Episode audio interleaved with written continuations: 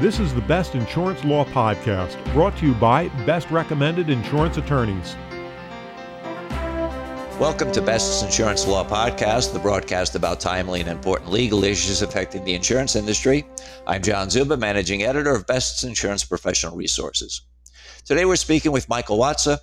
Mike is chair of the Governmental Regulatory Practice Group at Kitch, Drutchas, Wagner, Valitutti, and Sherbrook, a full-service law firm based in Detroit with offices in Lansing, Marquette, Mount Clemens, Chicago, Illinois, Toledo, Ohio, and Honolulu, Hawaii. Mike's practice provides litigated, legislative, and regulatory solutions on behalf of municipal, healthcare, and private sector clients concerning legislation, complex litigation, governance issues, telecommunications including cable and cell towers, pipelines, energy, insurance, and gaming. Mike also serves as general counsel to ProTech, a governmental consortium of over one hundred cities across Michigan focusing on municipal rights of way concerns. Michael, thanks so much for joining us today. John, thanks for having me. Today we'll be discussing how the rollout of five G could affect insurance claims. Michael, first off, tell our audience a little bit about yourself and your practice. Well, uh, a- as you uh, described from, from my bio, um, I spent the first half of my practice uh, years uh, doing uh, uh, insurance uh, defense litigation for the most part, uh, representing a whole variety of entities, um, municipalities being one of those consistently in the in the group. And then um, the second half of my career, I, I was asked actually by some of the municipal clients to get involved with some of the regulatory issues that they were facing in uh, the rights of way, which is where the utilities uh, operate. And that, that's where municipalities and the utilities meet. And it's usually a friendly, uh, mutually uh, helpful uh, relationship, but not always. And so I've spent uh, the last fifteen, twenty years Um, tussling, I suppose, with uh, A T and T and Comcast and Verizon, D T E, all the small companies out there on behalf of local government and local communities. So that leads well into our first question, Mike. What's exactly involved in the five G rollout? So uh, this really de- uh, developed uh, in a uh, expressway uh, under uh, the Obama administration when um, he rolled out the uh, need for a broadband plan, and that is basically to improve our access to the internet. The industry responded. There were two ways they could have responded. One was to build fiber connections to everyone, um, arguably a, maybe a better a better approach, but the industry has responded with uh, upscaling its wireless uh, product. And so this is referred to as five G. And the result is that they are uh, attempting to add millions of new antennas, broadcast and receiver, uh, to their current stock and uh, put those right down at the rights-of-way level, right in our streets and alleys and public places. And what exactly is the timing of the rollout? The industry would love to have had it done last week, um, but uh, over the last ten years, there's been a lot of work uh, at the F C C and and uh, in Congress and the uh, N T I A, you know, federal agencies, and then um, that's gone out uh, to the states and then the local governments, and the courts have been involved, and that all seems to have wound its way pretty well to a conclusion where the industry is really starting to ramp up and actually build these things. And we're seeing more and more uh, discussions about the the appearance of the of the this we call small cells um, in the rights of way because they're showing up in front of folks' folks' homes. And what are some of the associated risks with this? Well, so um, these uh, what I refer to as right of way cell towers or small cells have traditionally been, uh, have the facilities that transmit uh, all of our connections to our cell phones and other wireless devices uh, on one hundred to two hundred foot towers out in the middle of Farmer Brown's cornfield or some other somewhat remote location, and the reach is uh, several miles. these the new technology to try and densify the bandwidth um, and get up to speeds that five G is advertising uh, require that these small cell towers be put very close to the consumer, the user of the of the bandwidth. And so uh, the intent is to get these right down at street level, including in front of our houses or behind our houses or, you know, uh, on a on a utility pole, uh, perhaps uh, sitting at the uh, point in the street where the kids are waiting for the school bus. And that that is a concern um, because now these transmitters that used to be several hundred feet in the air and maybe a mile away or more are right over our heads. And and and so they're transmitting right through us, essentially. And there's been a lot of concern about what that means. And uh, so there's a couple studies that have been done. Um, twenty eighteen, the, um, let's see, N T P, the National Toxicology Program, issued a study um, that found exposure to these bandwidths could cause, and I'm just going to read, John, if you don't mind, a, a few lines, uh, because I'm not a doctor and I, I don't remember these terms if I don't see them.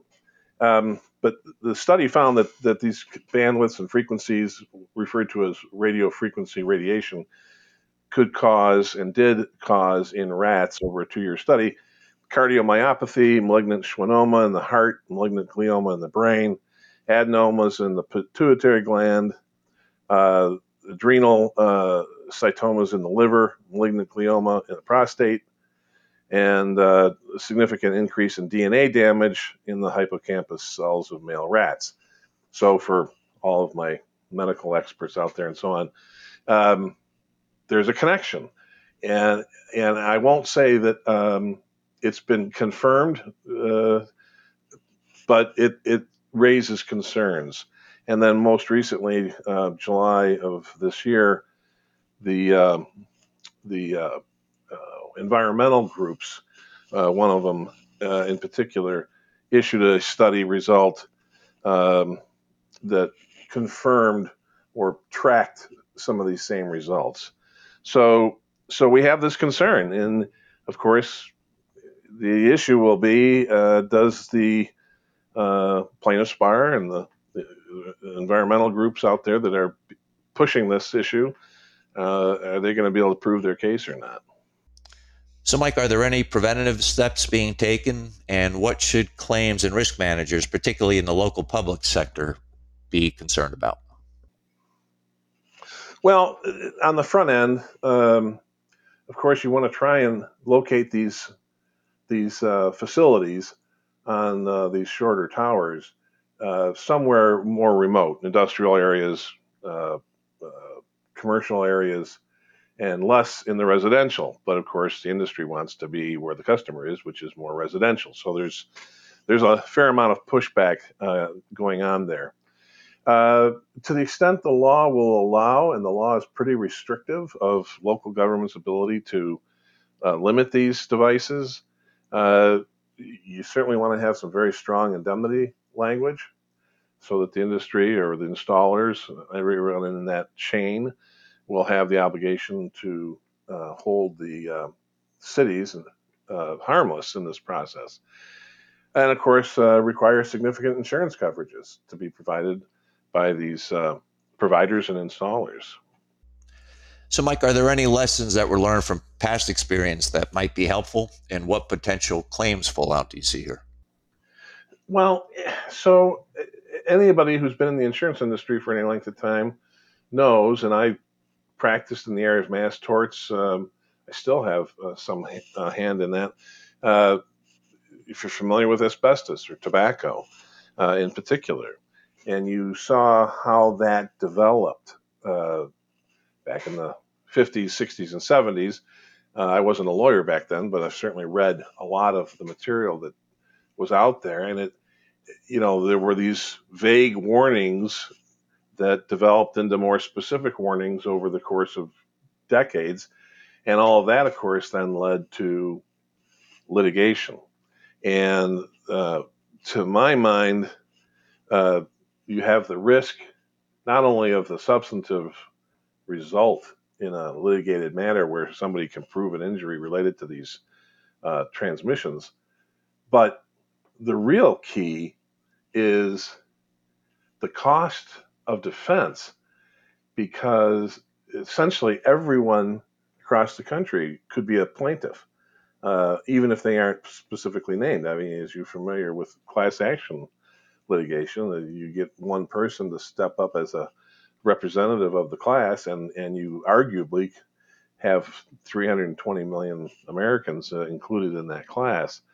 Um, it, the, the cost of defending that can be overwhelming, and in many cases, certainly in the asbestos arena, uh, led to the bankruptcy of not only the producers, but uh, in some cases, their insurers and everybody in the chain.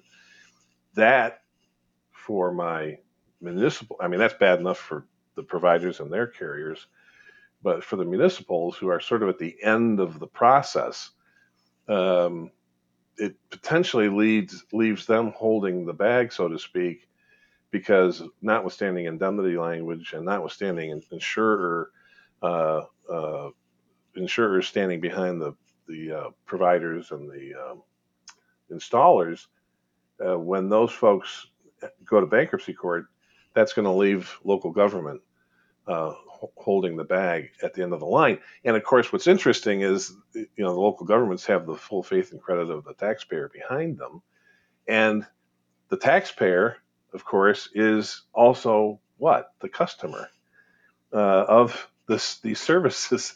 And so um, it's it's a, sort of an insidious circle. But um, those are the risks uh, in my mind. And um, I, I've, uh, well, that's why we're talking. So overall, where do you see this heading for the insurance industry, Mike?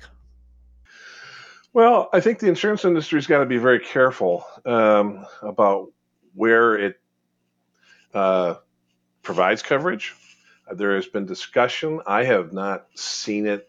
I, I'm not in an underwriting capacity anywhere. Uh, but um, I have heard that uh, some of the large providers have had difficulty uh, getting these issues insured. I don't know that, but I've heard that. It would make sense to me if there were a lot of good questions asked by insurers before they jumped on that line and, and took on that responsibility. Um, and, and then if they do, um, there are certainly defenses uh, all across the board. I mean, the fact that the F C C has approved all this, and notwithstanding these studies, the F C C, the Federal Communications Commission, which governs wireless issues across the country, uh, to the extent that they've said it's okay and that these bandwidths and frequencies are not causing these cancers, uh, that's a defense. Uh, government entities have uh, immunity. Um, the feds have the Federal Tort Claim Act, very difficult to climb through. And then there, all the cities across all the states have some level of immunity. And, uh, you know, of course, the the industry itself is, is the... Uh, proponent of all this, so they should be the front line, and and uh, they could potentially have the bankruptcy courts to, to run to, but um, that's what I see. And I, it, I you know, it, the the uh, the environmentalists who have these concerns um, don't have to necessarily prove this uh, in stone. They just they just have to get enough interest in it to get a jury or a court thinking, hey, this might be a problem, and and the next thing you know, you know, you've got tens of thousands, millions of claims filed, and then you get into that problem of how in the world do we finance the defense of this? So, Michael, thanks so much for joining us today. Thank you for having me, John. It was wonderful. You've just listened to Michael Watza, attorney from qualified member law firm Kitch, Drutchas, Wagner, Valitutti, and Sherbrook. And special thanks to today's producer, Anthony Pama. And thank you all for joining us for Best's Insurance Law Podcast. To subscribe to this audio program, go to our webpage, w w w dot a m best dot com slash claims resource. If you have any suggestions for a future topic regarding an insurance law case or issue, please email us at lawpodcast at a m best dot com. I'm John Zuba, and now this message.